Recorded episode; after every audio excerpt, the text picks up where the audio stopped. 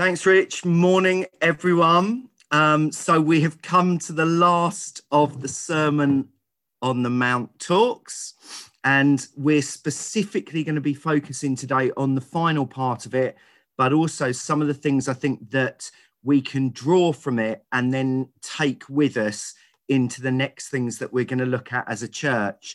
So we'll have the same pattern, um, 25 minutes or so. Um, I will share some ideas, some thoughts, and then for 15 or 20 minutes, there's an opportunity for you to come back with two things really this week either thoughts that have come to you during this talk today. So, thoughts that you've had as I've been talking or during the morning. That's number one. Number two is any thoughts about the Sermon on the Mount which you either had last week but didn't have a chance to share, you've had this week, or you kind of have in the back of your mind and you think, oh, I really need to share this. So we'll have two kind of bits going on today a little bit as I'm talking, but also some things about the Sermon on the Mount as we come to a conclusion um, today. So, the first thing I want to say is that John's Gospel is different from the other Gospels. And there's, there's a technical reason for this. Uh, most of us will know there are four gospels. The gospel means good news. So these four books are meant to be good news. And many of us, if we were taught RE in school, we will have been taught about something called the synoptic gospels. And the synoptic gospels are so called because there are three gospels, three gospels that are really similar. And so they're called synoptic. And the general thinking is that um, there was a book of some kind called Q um, or Quelle, which was probably some ideas written down by the disciples and then gathered together and then shared by word of mouth.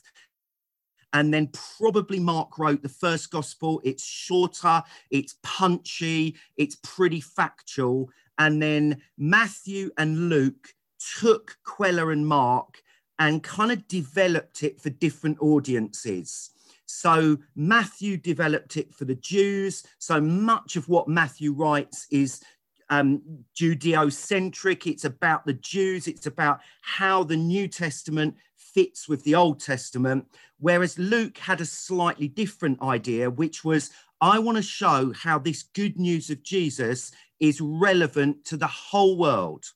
So remember, Luke doesn't just write Luke, we think he writes Acts as well. So when we're talking about Pentecost, we're talking about this feeling that Luke's got that he wants to share this good news, not just in Jerusalem and Judea, but to Samaria and to the ends of the earth. So we've got a different feel for those gospel. Mark goes and this and this, and he did this and he did that, and bang, and then he did this, and then he did bang, and then chapter 16, dum, and Matthew is going, he came through a tradition that is from Jewish, um, Jew, Jewish tradition, a Judeo-centric tradition. We've got Abraham in there at the start of Matthew's gospel. We've got all of these heroes of the faith from the Old Testament, and then so much focus on the kingdom of God and what it means. Luke, on the other hand, is saying this isn't just for the Jews. This is a message for all people and for all time. Now, John is probably the last gospel to be written. And in John, um, what we see is a very different feel. So we think John wrote his gospel somewhere round about the turn of the first century. So round about 90 to 110 AD. And what John does is if, if the others are more um, practical and functional, John is really, really spiritual. So John says things that make you really think, and they could make your brain burst if you don't really go, okay, what exactly does he mean by that? He says much more that is metaphorical, um, much more that isn't practical isn't down to earth, and you have to really think about some of this. But it's interesting that many people's favorite verses in the whole Bible come from John. So we've got John 3:16, God so loved the world that he gave his only son. Um, and we've got other things about you're the vine, you're the branches, that comes from John. So there's lots of stuff that's interesting there. And what I want to do is focus on the very start of John's gospel and just explain something about it. So, the first thing that John does is quite similar to Matthew and Luke. He talks about the baptism of Jesus. Now, both Matthew and Luke have also talked about what Jesus was doing when he was a little boy. So, Matthew and Luke say something about the birth of Jesus and about what Jesus was like as a little boy. But John goes whacking straight in with Jesus is the word of God. And then we get a baptism, and then Jesus gathers around him the disciples. Now, that happens in Luke and it happens in Matthew. So everybody knows that the disciples are called, but John puts it really, really early in his gospel. Bear with me if you're thinking, this is fast. What on earth does this have to do with the Sermon on the Mount? So, the Sermon on the Mount is in Matthew chapters 5, 6, 7. It's early on. But John goes straight in with three days. And the first day, he basically says Jesus gets baptized by John the Baptist. He comes up out of the water. And then on day one and two, he gathers disciples. He gets a team of people around him. Jesus, John says, doesn't do it on his own from day one. He gathers people who are broken and fallen and in is gathering together people who do what he says. He wants people around him who will learn from him and will. It's what rabbis did. You wouldn't just go to a school and then have 30 kids in desks facing the front with funky interactive whiteboards and all kinds of personal devices like they do in all kinds of cool schools today you would basically align yourself to somebody and you would follow their teaching. And you wouldn't just follow their teaching by listening, you would put it into practice. You would watch and then you would model yourself on the teacher. So Jesus is gathering this group of people at the start of John's gospel and all of the other three gospels. And he's basically saying, follow me, watch me, notice me, listen to me, see how I deal with everything. And then I want you to do the same stuff. So that's what's happening.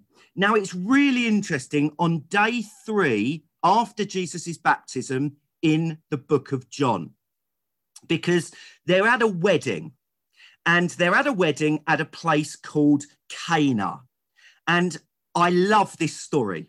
And I'm going to say this one of the reasons is because I went to Cana last year and I was very fortunate. I went on a school trip. I've probably mentioned this before. And when we went to Cana, we were able to buy some wine. And so I brought home and gave some to my friend, Mr. David Spivey, and we drank some of this wine. And it's really sweet wine.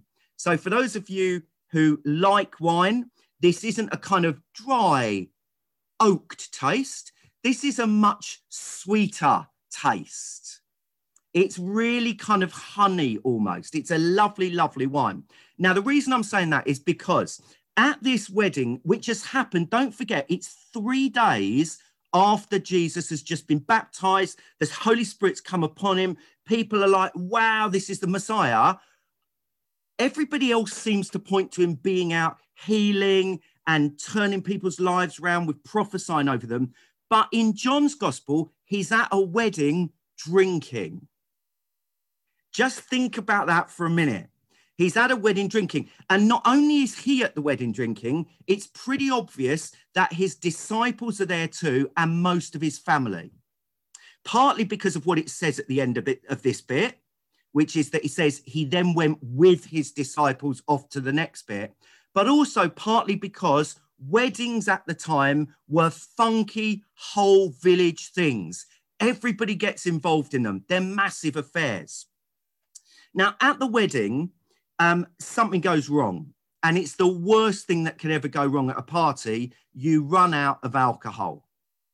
Now, personally, I'm not a heavy drinker, but what is quite interesting is that at this point, they run out of wine. Now, we don't know exactly how many people were there 100, 200, we're not entirely sure. We know it's probably going to be more than 15 or 20, but running out of wine is a bad move. And what happens then is that Jesus's mother basically says to him, Okay, Jesus, there's a problem here. Can you do something about it? They've got no more wine. Now, Jesus says, basically, why are you getting me involved? My time hasn't come yet, or my hour hasn't come yet. Jesus's mother seems to ignore him and turns to all of the servants at the wedding and says, Do whatever he tells you. Now, the servants there are probably tearing their hair out at that point. They've run out of wine. They're probably in big trouble. They know that these celebrations aren't going to last just for another hour. They're going to go on for possibly the rest of the day and maybe another day.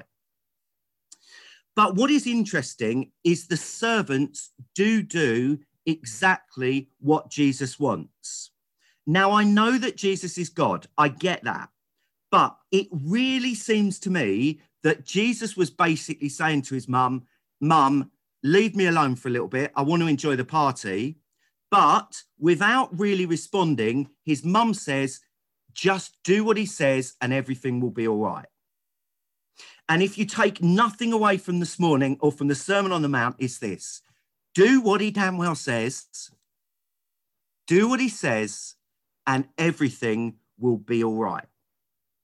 Now, I want to really be clear here.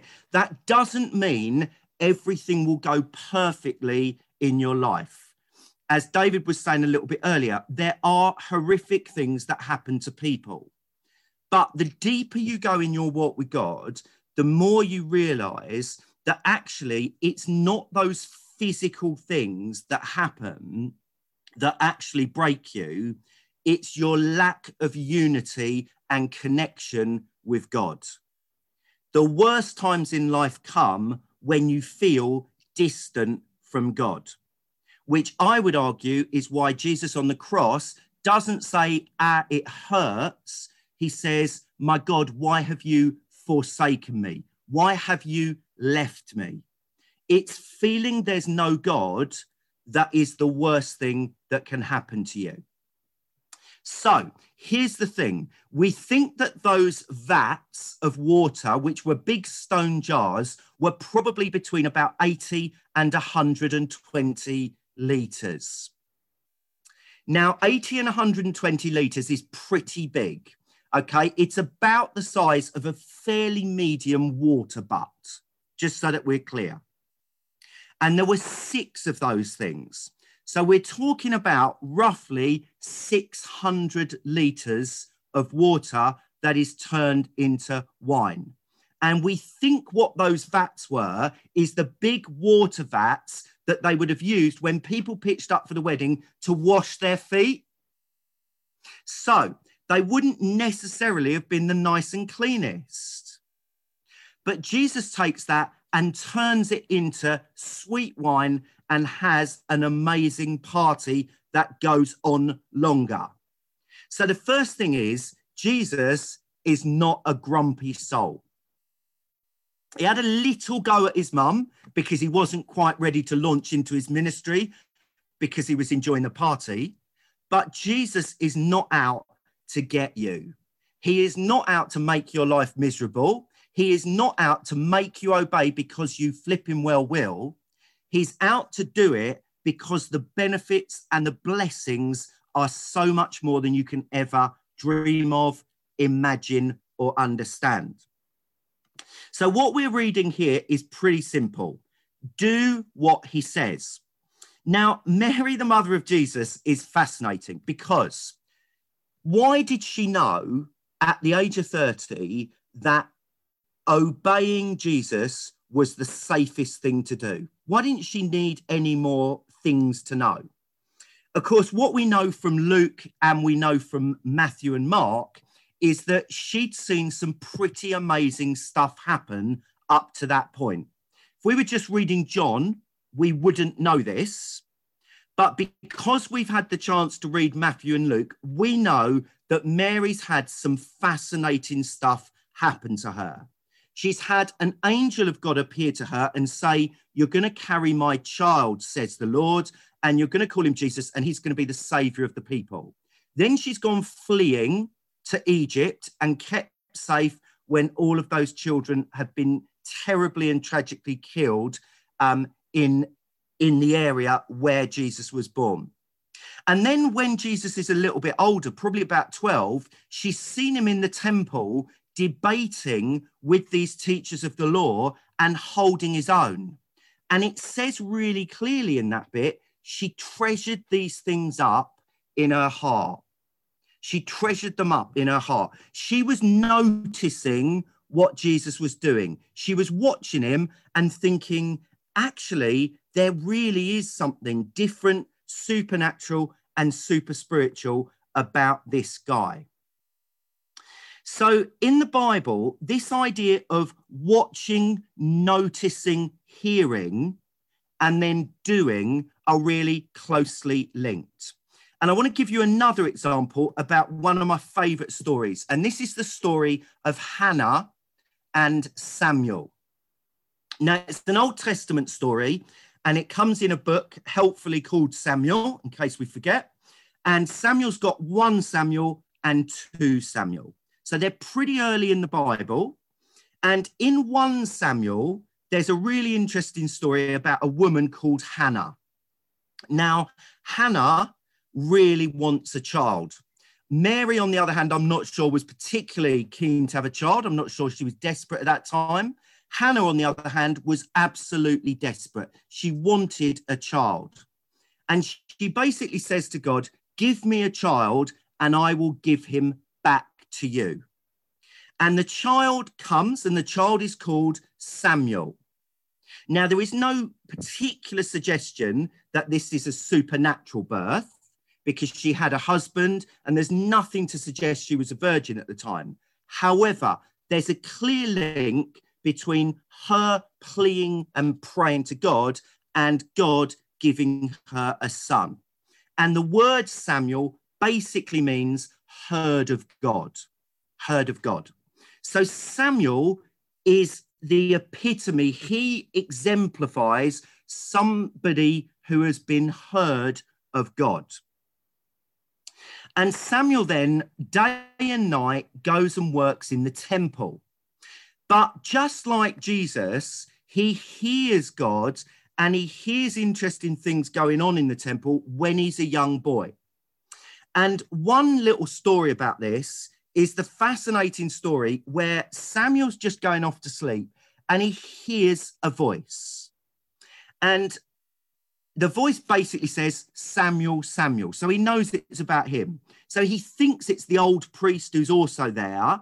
Um, and you can imagine this scenario. It's dark, there's light, but it's only on candles. Samuel goes around he goes, Who is this? What's going on?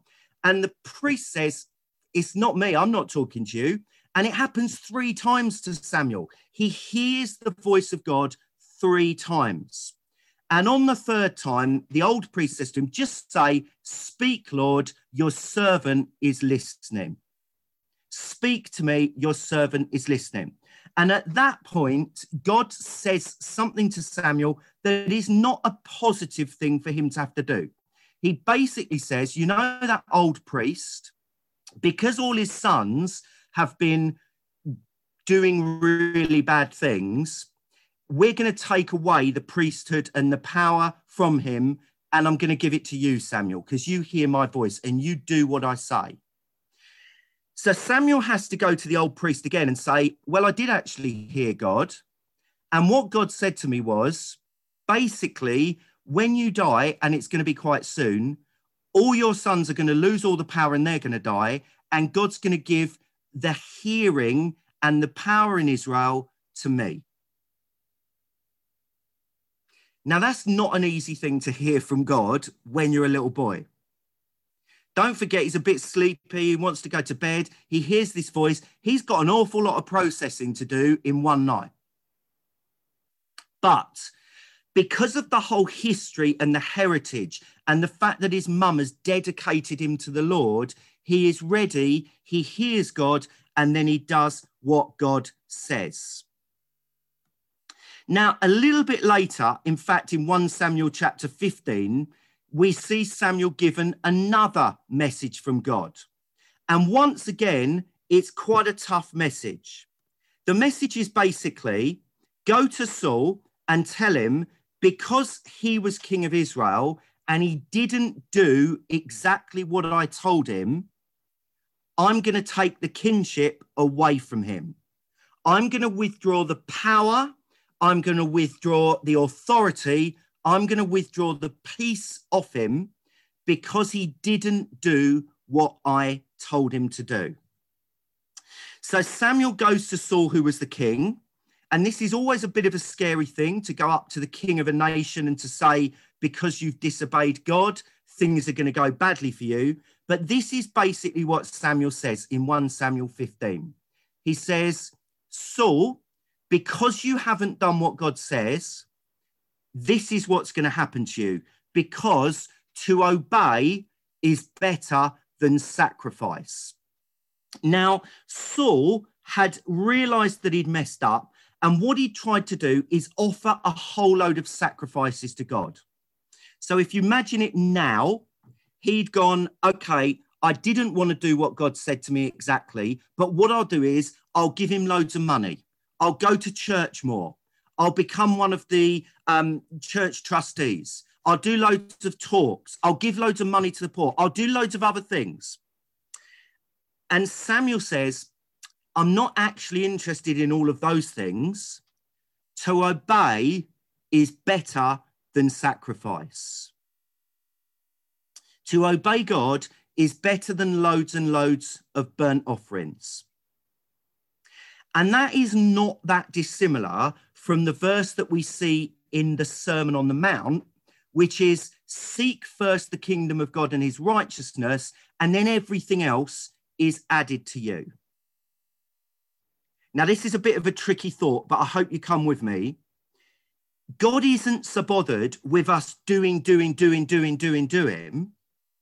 He's interested in us hearing and obeying because he doesn't want us all to be doing exactly the same things.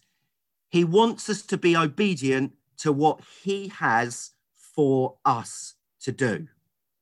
And sometimes we go scrabbling around, doing, doing, doing, and getting involved in all this stuff when actually what he's saying is hang on a minute, calm down, listen to me.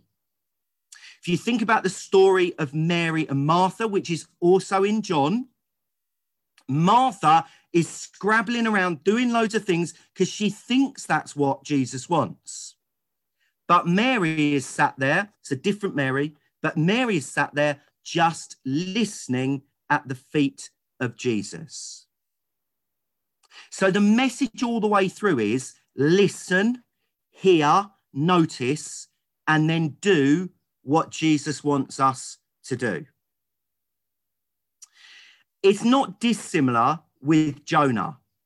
Now, if you remember the story of Jonah, Jonah is basically told that he's got to go to this massive, powerful city run by non Jews, non believers, and say, if you don't repent, your entire nation is going to be destroyed.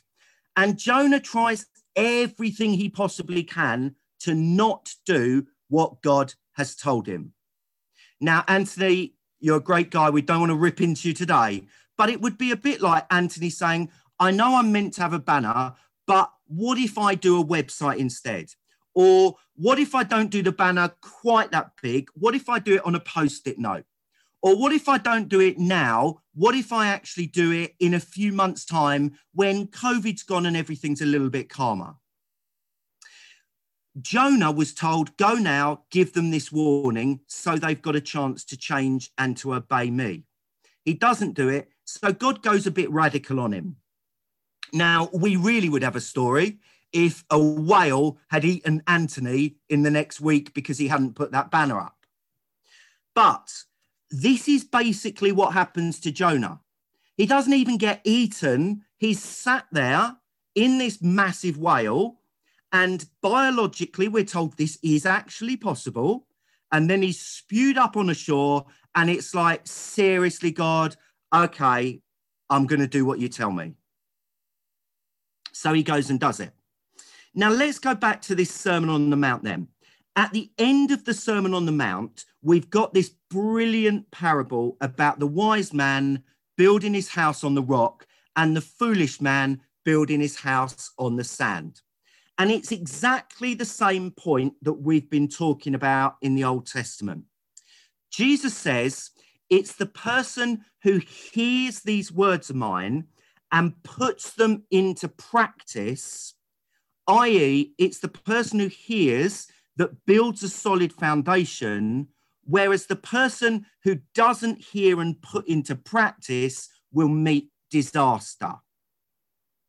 And the whole Sermon on the Mount comes to this point where Jesus, at the start of his ministry and for the record, is saying, Hear my words, do them, and you will be blessed. Don't be arrogant. Don't be confident and think that you know everything. Listen to me. Be humble. Seek my kingdom. Do what I say, and all will go well. You will be blessed on this earth and in the next. And we see this all the way through then the New Testament. Later on in John, it says in John 14, Jesus says, If you love me, you will keep my commandments. We also hear, keeping to this Good Shepherd theme that we are hearing so much about, my sheep know me. And what do they do? They hear my voice. They heed my voice. They do what I say. They follow me. So, once again, Jesus is saying, if you love me, you will do what I tell you. My sheep know me. They will heed my voice. We see it again in Peter. As obedient children, don't conform to the passions of your old lives. And as we know in Matthew chapter 25, the only difference between the sheep and the goats is not what they say or what they believe, it's what they did and didn't do. Now, we need to be really clear about this because it is absolutely crucial that we understand our salvation is by faith alone through grace alone. It is not our works that get us into heaven. But Jesus is really clear here that the people who love him obey what he says. And Jesus doesn't just tell us to do that and then disappear. He tells us to do it because he is modeling it all the way through his ministry. So if you remember, Jesus says on one occasion, I only do what I hear my Father saying. I only do what I want or what my Father wants me to do. And we read in Philippians that Jesus, being found in human form, humbled himself by becoming obedient to the point of death, even death on a cross. So Jesus is modeling this obedience, doing what he hears the Father say in such a way that we then can follow that example. And there are many reasons why we should do this. So, the first one is obviously, I've tried to explain that it benefits us to do what God wants us to do. We've heard during the Sermon on the Mount what father would give his child a stone when the child asks for bread? No loving father would do that. How much more, it says, will God give good things to those who trust him? And in one version in Luke, it says, How much more will God give the Holy Spirit to those who love him. So I guess the question is it's obvious that us following the words of Jesus blesses us, but it's also a blessing for others. It's very clear in the Sermon on the Mount that we are to be salt and light. And we can only be salt and light if we are reflecting, if we are full of the goodness of the kingdom of God. There is no point, um, and on many occasions, I've realized I need to get myself out the way of situations if I'm not in a good place myself. Sometimes God might use me even in my weakness, but sometimes I've got to get myself right with God because I ain't going into situations being salt and light. I'm bringing a little bit of darkness and a little bit of something very bitter. So the message for us is we need to remind ourselves that God wants us to be obedient, not just for us, but so that we can be a blessing to those around us. Now, this all sounds great, but how on earth is this possible? The Sermon on the Mount, as we've said, is at the start of Jesus's ministry. It's delivered before Jesus goes out and does all his stuff. It's delivered before he's crucified. It's delivered before he rises from the dead. It's delivered before he sends his Holy Spirit.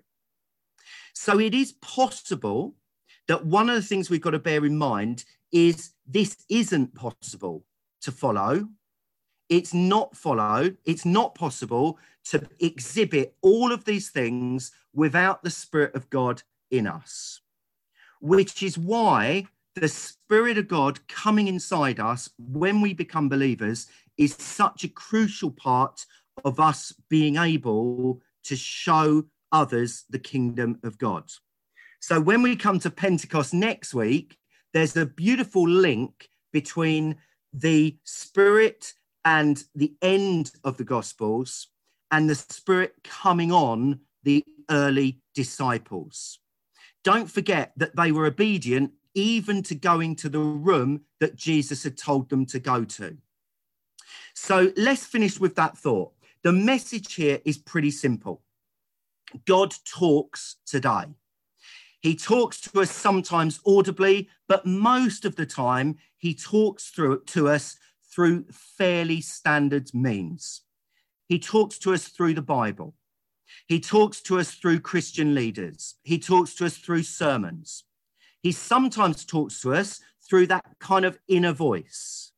He doesn't normally talk to us in the most dramatic ways of massive whales turning up or of our virgins becoming pregnant. But sometimes there's biblical pre- precedent that he does. So we mustn't rule out the absolutely extreme spiritual things that we just think, how on earth is that possible?